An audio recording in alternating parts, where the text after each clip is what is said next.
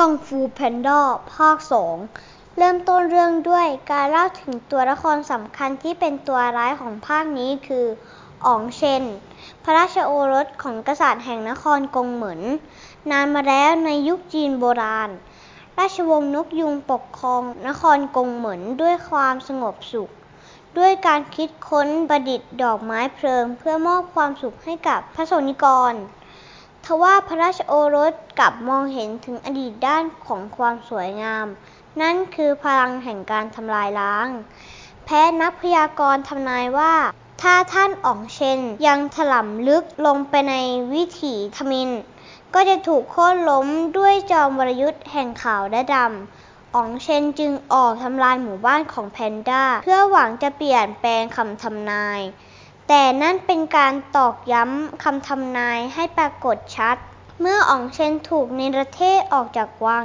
เหตุการณ์นี้จึงนำมาสู่เรื่องราวของชีวิตโป เมื่อโปได้เป็นนักรบมังกรอย่างเต็มตัว เขาฝึกฝนตัวเองอย่างหนัก ขั้นตอนต่อไปในการฝึกของโปคือจิตปล่อยวาง เพื่อค้นหาวิธีแห่งตน การปล่อยวางของจิตเพื่อค้นหาวิถีแห่งตนนั้น เป็นเรื่องที่เราจะต้องจัดการด้วยตัวเอง คนเรามีวิธีที่แตกต่างกันออกไป เหมือนที่อาจารย์ชีฟูได้กล่าวว่าเมื่อครั้งที่เขารู้ว่าโปได้รับเลือกเป็นนักรบมังกร มีความทุกข์ใจแสนสาหัส แต่เมื่อตระหนักได้ว่าปัญหาที่แท้จริงนั้น ไม่ใช่ตัวของโป หาเป็นจิตใจของเขาเอง เขาจึงปล่อยวาง และนั่นทำให้เขาสามารถควบคุมสิ่งที่เรียกว่า ความเคลื่อนไหวของจักรวาลโปจำเป็นต้องเรียนรู้เพื่อสามารถทำจิตใจให้ปล่อยวางด้วยวิธีของตน ลูกสมุนหมาป่าของอ๋องเชน บุกหมู่บ้าน คีตะกวี เพื่อขโมยโลหะเอาไปทำสัตราวุธ โปและผองเพื่อนจึงออกโรงปกป้อง เมื่อโปได้เห็นเครื่องหมายบนปอกแขนของหมาป่า กับเกิดภาพความทรงจำขึ้นทำให้เขาเสียท่า โปจึงกลับไปถามพ่อของเขาว่า แท้จริงแล้วเขาเป็นใคร มาจากไหน พ่อปิงจึงเล่าให้ฟังว่าเขาได้พบโปโดยบังเอิญ ในตะกร้าผักหลังบ้านหลายปีก่อน เขาจึงเก็บโปมาเลี้ยง โปยังสงสัยในเรื่องราวของตน กลางคืนอ๋องเชนบุกไปหมายที่จะยึดเอานครกงเหมินปรมาจารย์จอมยุทธทั้งสามได้แก่ อาจารย์แรดผู้เกรียงไกร อาจารย์วัวสลาตัน และอาจารย์เคเคี้ยวพิฆาต รวมพลังกันออกโรงปกป้อง แต่ทั้งสามท่านมิอาจต้านพลังเพลิงของปืนใหญ่ ซึ่งเป็นสตราวุธสำคัญของอ๋องเชนได้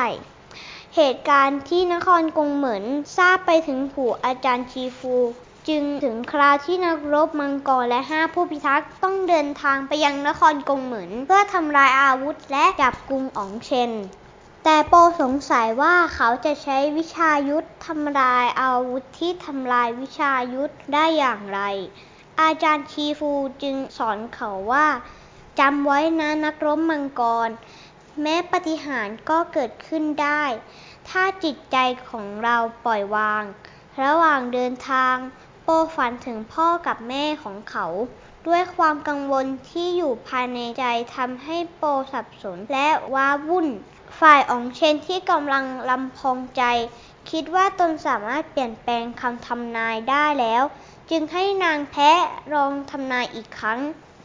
นางได้พยากรณ์ว่า ข้าเห็นความเจ็บและโทสะ เพราะนางแพ้ดึงขนนกยูงและกัดผ้าคลุมของอ๋องเชนขาดอ๋องเชนกำลังโกรธเพราะนางไม่ได้ทำนายอนาคต แต่กำลังพูดถึงสิ่งที่เป็นปัจจุบัน นางพูดต่อว่าเวลาที่ส่งผลที่สุดคือปัจจุบัน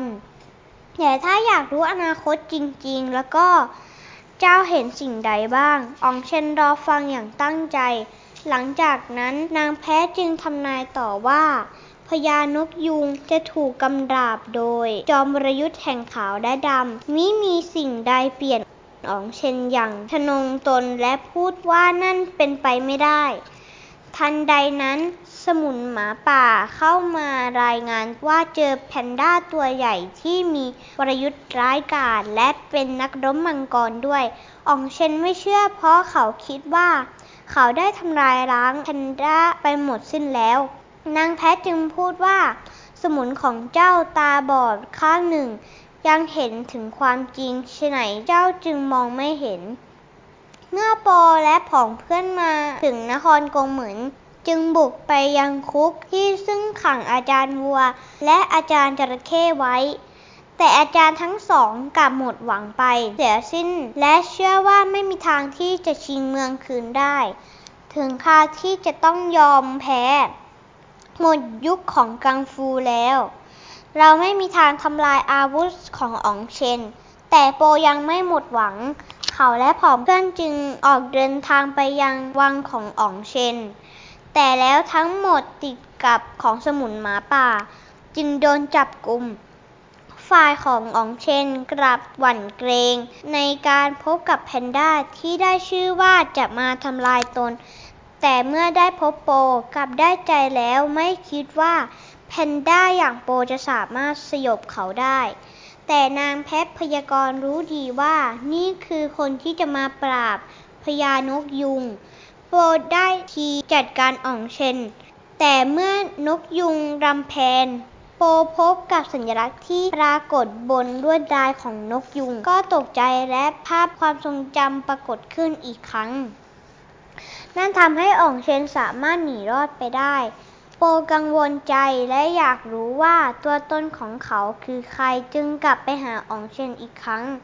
เลยพลาดท่าโดนกระสุนปืนใหญ่ยิงจนกระเด็นออกมานอกเมือง